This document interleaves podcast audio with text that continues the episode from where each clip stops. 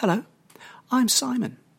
I've got loads of stories to share with young kids, aged 2 till 7 ish, featuring characters such as Humpty Rex, Scruffy the Duckling, Womby the Zombie, Barf the Gubbage Monster, and lots more.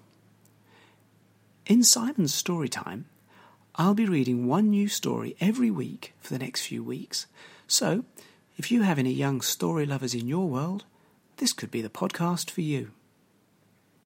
Humpty Rex was inspired by repeated renditions of Humpty Dumpty at around 3 a.m. one morning when my youngest son was struggling to sleep. Substituting a plastic dinosaur for the egg and a pillow for the wall made it more fun, and as young Jamie eventually drifted off to sleep, the idea for Humpty Rex popped into my head. And here it is. I hope you like it. Did you ever wonder why Humpty Dumpty was such a big egg? Humpty Dumpty was sitting on his wall when, whoops, poor Humpty had a great fall. The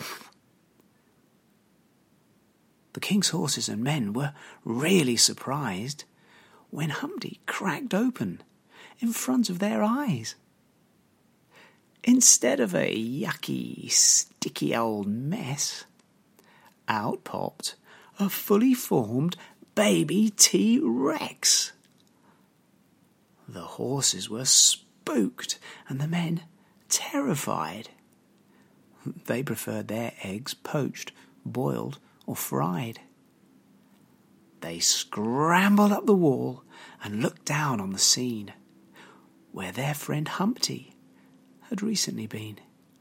Now, in his place, was a huge dinosaur who gnashed his sharp teeth and said with a! I'm Humpty Rex, and my tummy is rumbling. His roar was so loud that the wall started crumbling. It wibbled and it wobbled, it shuddered and it shook. And then it toppled over. Oh, nobody could look. All the horses and men knew that they were in trouble. Until Humpty Rex rose out of the rubble with a swish of his tail, he broke their great fall and set them down safely, away from the wall. Oh, Hump, that was brave. How can we repay you? You were ever so kind to come to our rescue. Well, there is one thing. I don't mean to be rude, but I'm really hungry. Do you have any food? So they all got together and cooked up a treat a giant egg sandwich for their new friend to eat. Next week, I'll tell you the story of when Humpty Rex met the big bad wolf, who wasn't so bad after all.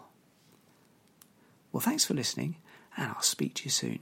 And by the way, Humpty Rex is actually available at selected bookshops, including Bray's Books in Balmain, or online via facebook.com forward slash Humpty Rex. Talk to you again next week. Bye. Time story time.